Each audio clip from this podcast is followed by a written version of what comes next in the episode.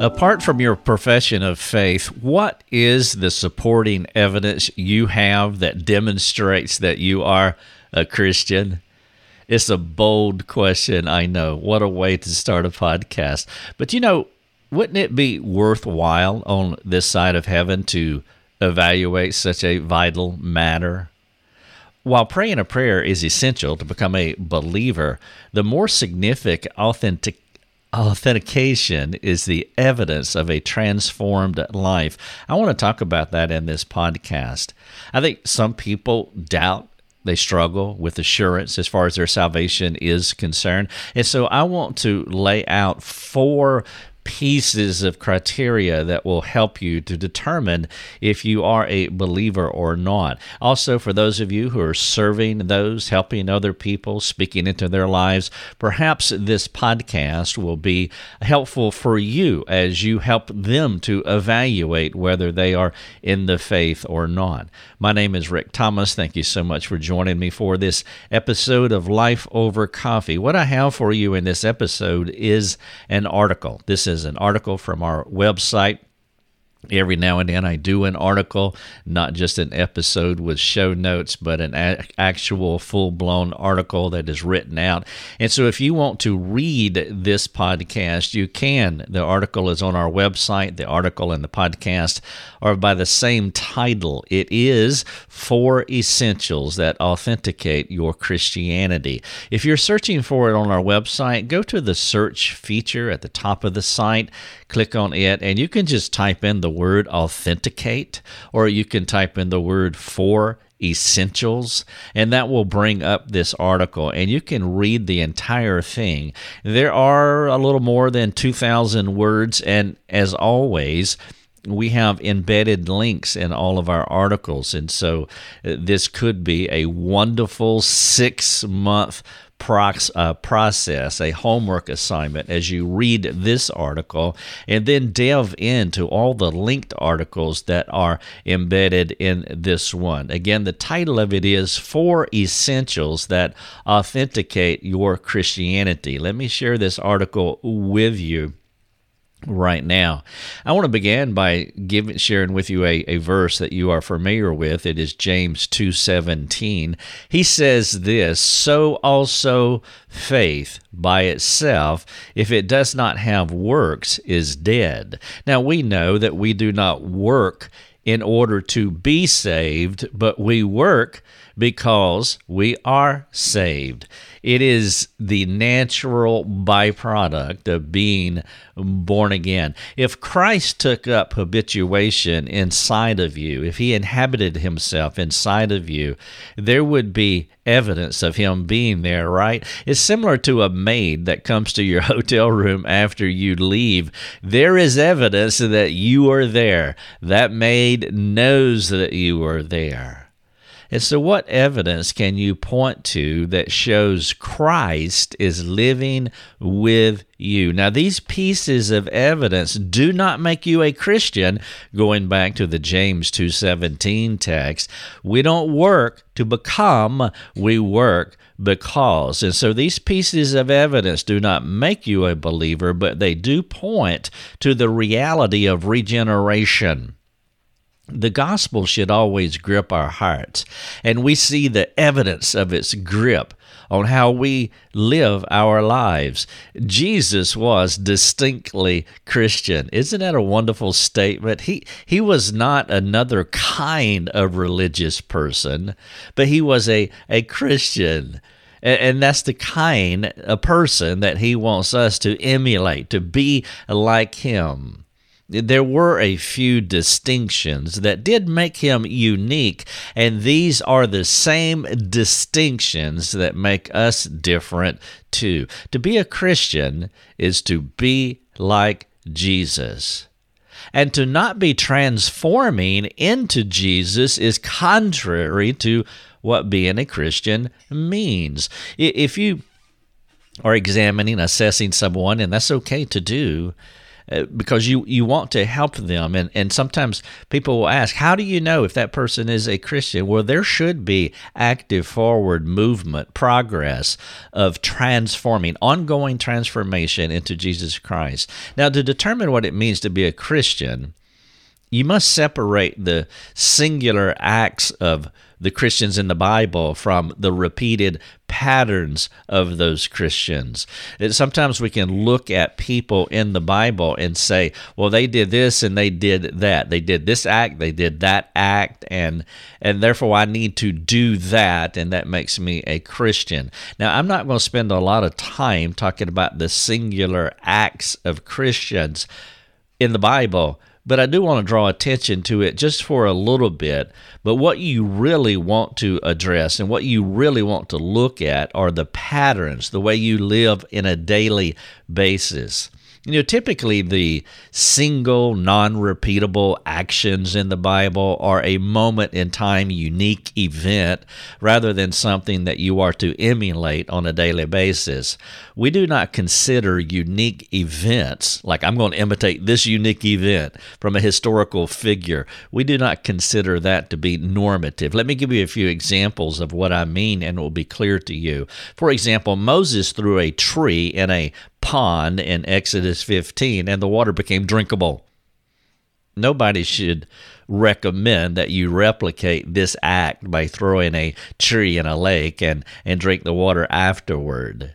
The Old Testament complainers in Moses' day, they found healing. If you try that, you may become sick. Now, here's another example that's very popular. This is Gideon. You remember what he did? He puts out a fleece in Judges 6 in order to figure out what to do next. Now, this act, this singular, unique act. It is one time exceptional circumstance that is not a directive on how we make biblical decisions. And I hear people talk about this all the time. I put out a fleece that has that is not something that makes you a Christian or even shows evidence of being a, a Christian.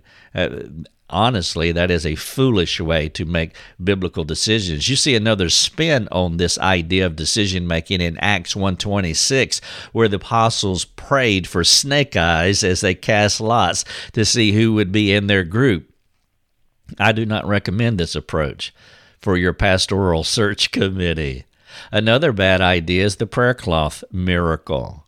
We see a lot of the prosperity gospel people that act this way. They do these acts. If you give money to any person for a prayer cloth, expecting to experience healing, you will be disappointed. I mean, maybe the Lord would provide you with common sense. And if so, that will be the best possible outcome. Prayer cloths are unique not normative. To examine your Christian life, you're looking for normative behavior, not unique. You remember when Jesus told Mary and Martha that he was glad their brother had died in John 11? I would not recommend this the next time you're engaging someone who just lost a family member. The wind does not always blow the same way, John 3 8. Each person and circumstance requires a unique opportunity to engage the Lord while expecting the Spirit's illumination on how to respond at that moment.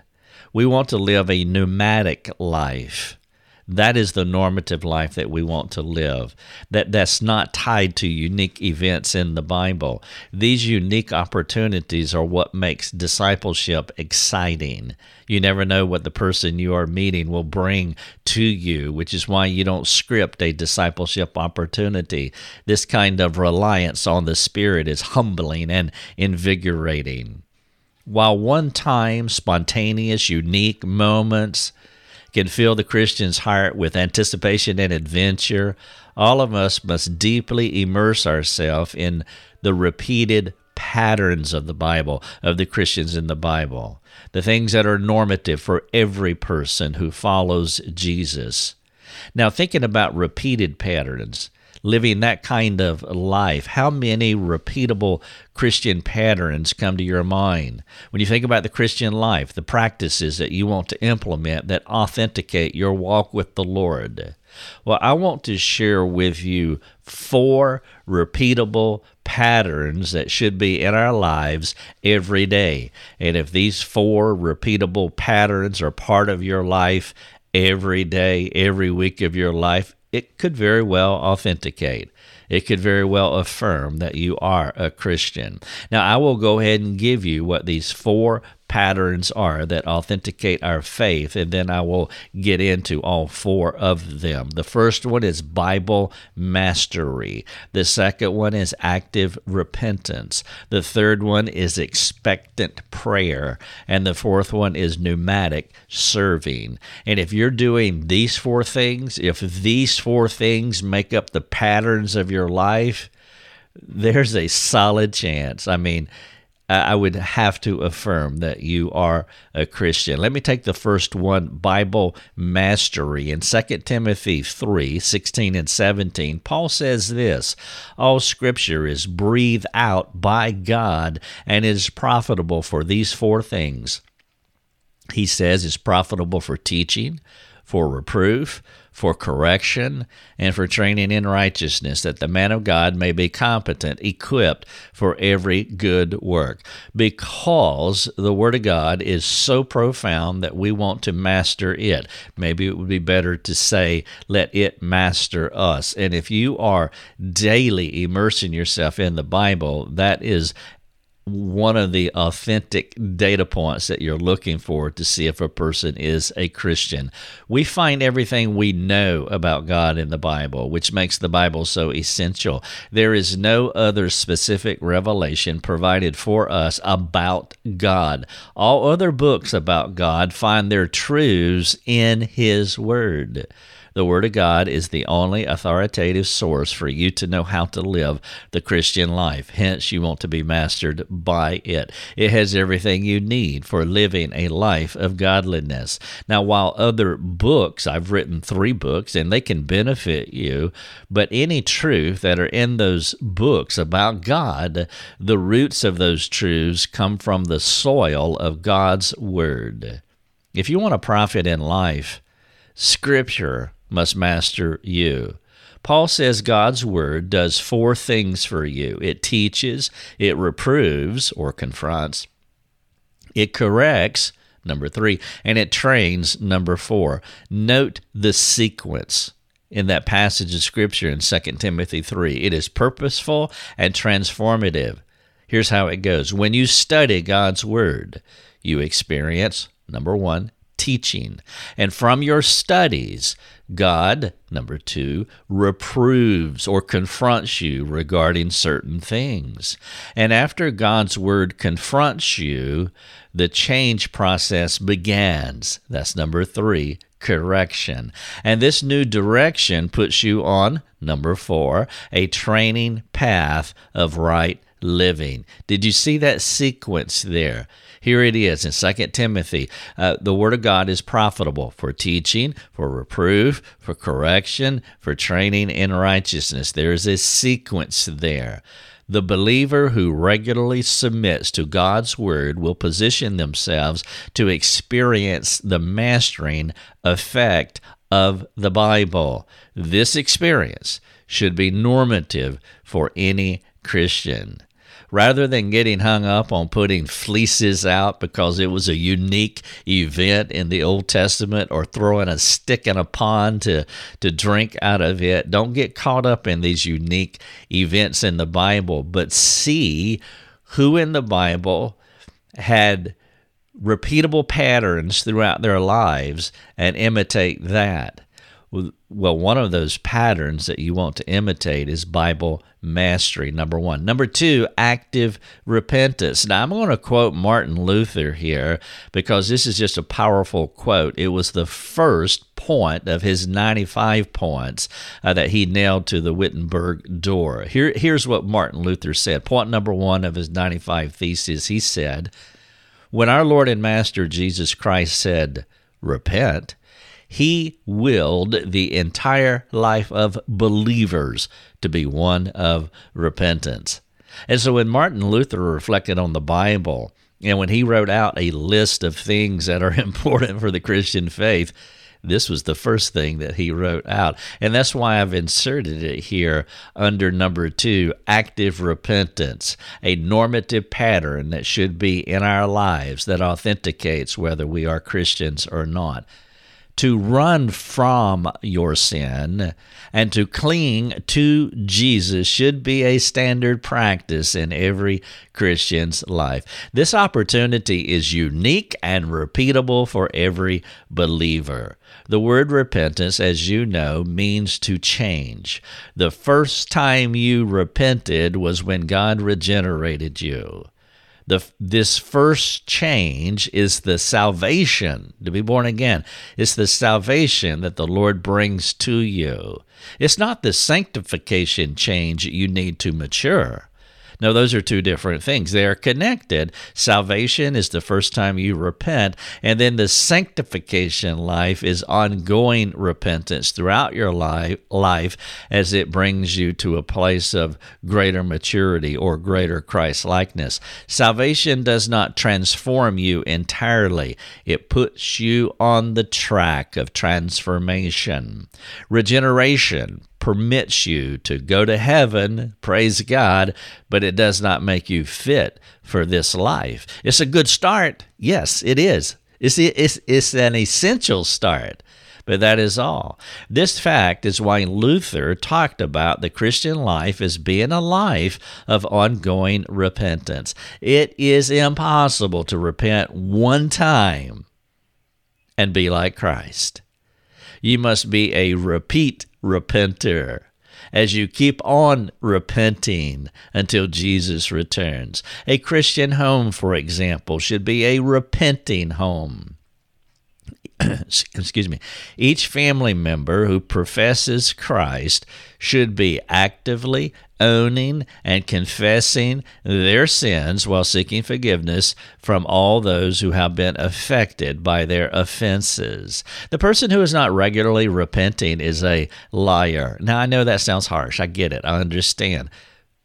But it is what John said to the Christians in his day in John 1, 1 John 1, verses 8 and 9. If we say we have no sin, we deceive ourselves and the truth is not in us. If we confess our sins, he is faithful to and just to forgive us our sins and to cleanse us from all unrighteousness. And, and so let me, uh, and again, I know this sounds harsh, but the person who is not regularly repenting is a liar. And that's what he said. The truth is not in us. And so one way to authenticate your faith is by regularly, consistently immersing yourself to Bible mastery, hoping to be mastered by the Bible. Number two is to be an active repenter. Number three is expectant prayer to make all things a matter of prayer, that is the gold standard for Christians. You remember what Paul says, very short, 1 Thessalonians 5:17, three words. What did he say? Pray without ceasing.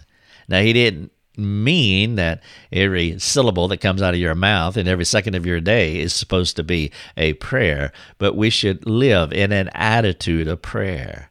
Prayer should precede the mighty works of God. It would be better to say expectant prayer. And that's why I, I labeled number three here, not just prayer, but expectant prayer.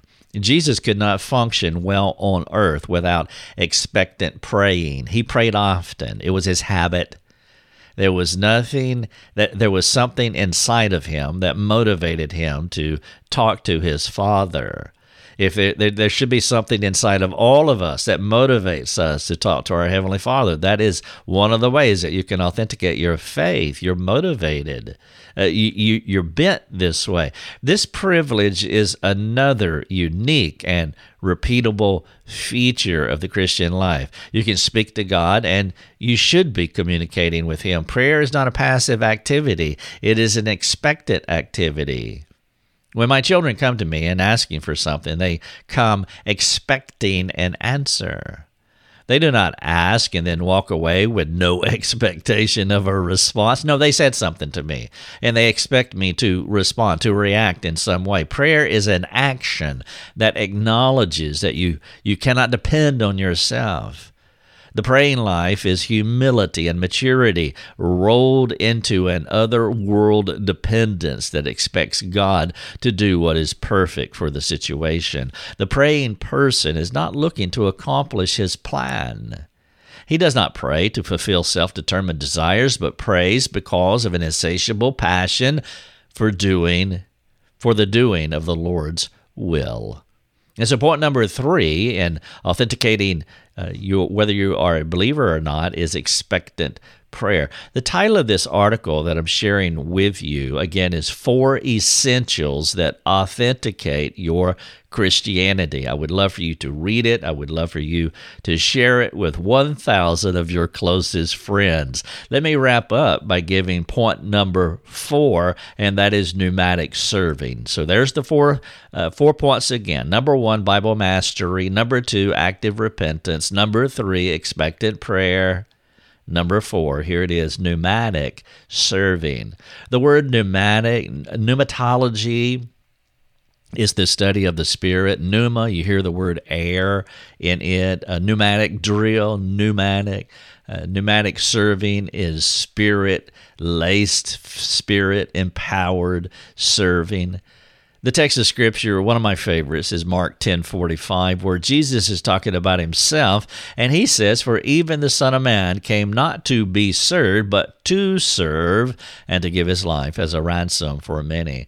The missional purpose of all Christian habits is to share the gospel with others lovingly. Making the name of Jesus magnificent in the world should be the primary motive for church life all of the habits noted thus far. I am talking about Bible mastery, active repentance, expectant prayer. All of those habits point toward that one purpose of serving others, being mastered by the Bible, aggressively repenting of sin, spending time actively, independently praying is the platform upon which your Christian witness, your pneumatic serving stands. Your serving is pneumatic in the sense that you never precisely know what God is up to in the world. And I do find that invigorating. I mean, every day is expectant of what God is going to do. I am here, ambassador for Christ, not knowing which way the wind is blowing. And as he said in John 3 8, but knowing that the Spirit is moving and I want to follow, I want to walk in his steps. The fortified Christian moves through God's world while keeping in step with the Spirit, always aware that each step could be the chance to put Christ on display. Christians must have spirit illuminated peripheral vision and depth of field. We must see what others cannot see, which enables us to become competent servants. The world cannot perceive things from the Spirit of God because those things are spiritually discerned, Paul said in Corinthians 2:14. Discerning serving opportunities and being quick to provide the assistance needed was one of the hallmarks of Jesus. He could see what others could not see and he stepped into those moments and served. So, point number four that authenticates your faith is pneumatic serving.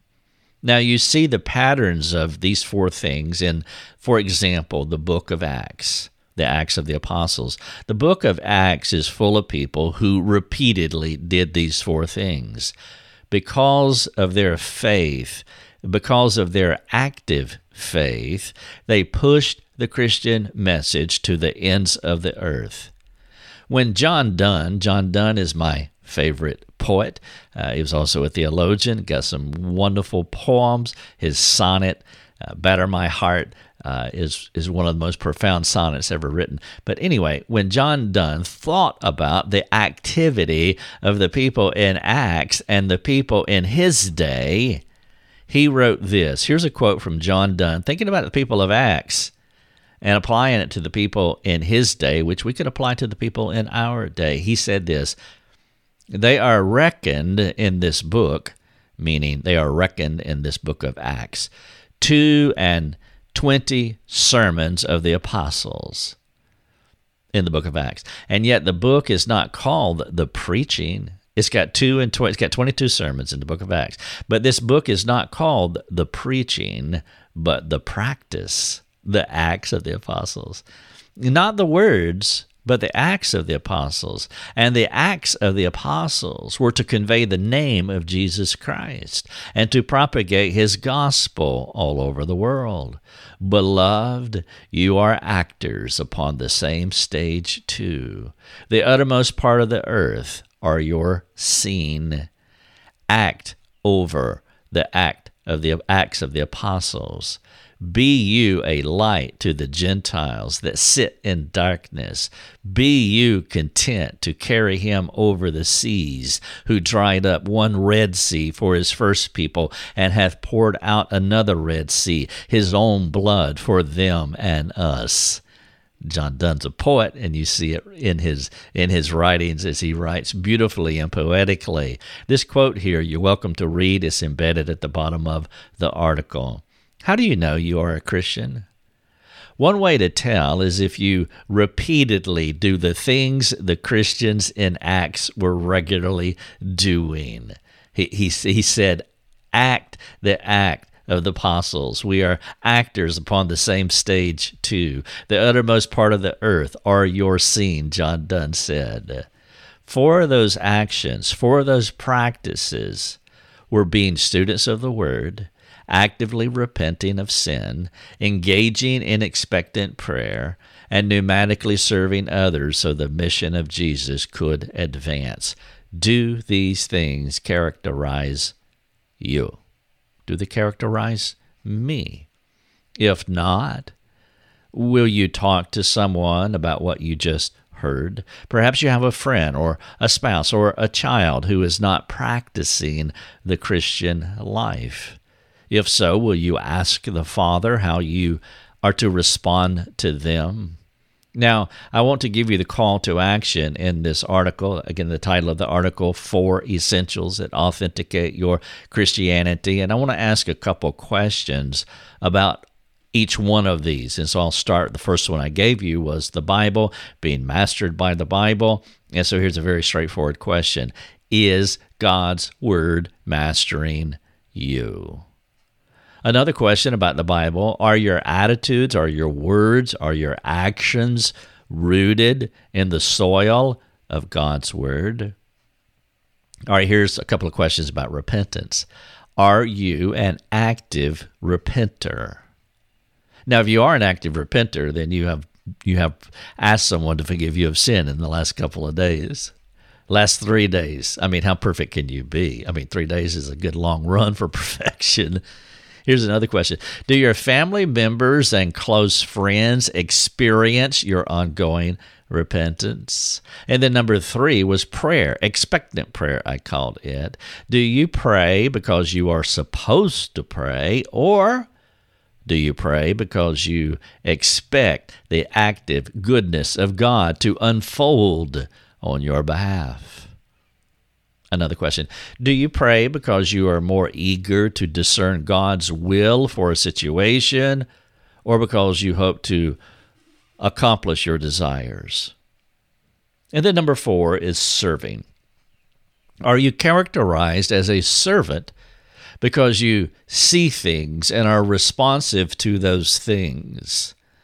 That's one of the things that we've tried to to teach our children, and and you you can talk to them about these things as I'm talking to you about these things now, being pneumatic and being responsive and reactive to uh, what is around you and having peripheral vision. But ultimately, the Spirit of God is the one that empowers and illumines, and so you want to have the categories for it. But it's the Spirit of God that fills you up and and gives you that vision to respond and react appropriately. Are you characterized as a servant because you see things and are responsive? You react to those things and then the second question do you find joy in serving others? Now if you would like to talk to us about this article uh, any part of it please uh, we have free forums that are made available to you by those who uh, partner with us financially those who support this ministry financially. And so you can come here freely and you can ask any question that you wish. Uh, we also have private forums for those who do support us. You have been listening to life over coffee with rick if you have a question for Rick, you can let him know by sending him a note through his website, rickthomas.net. That's rickthomas.net. Thanks for listening. Enjoy your coffee.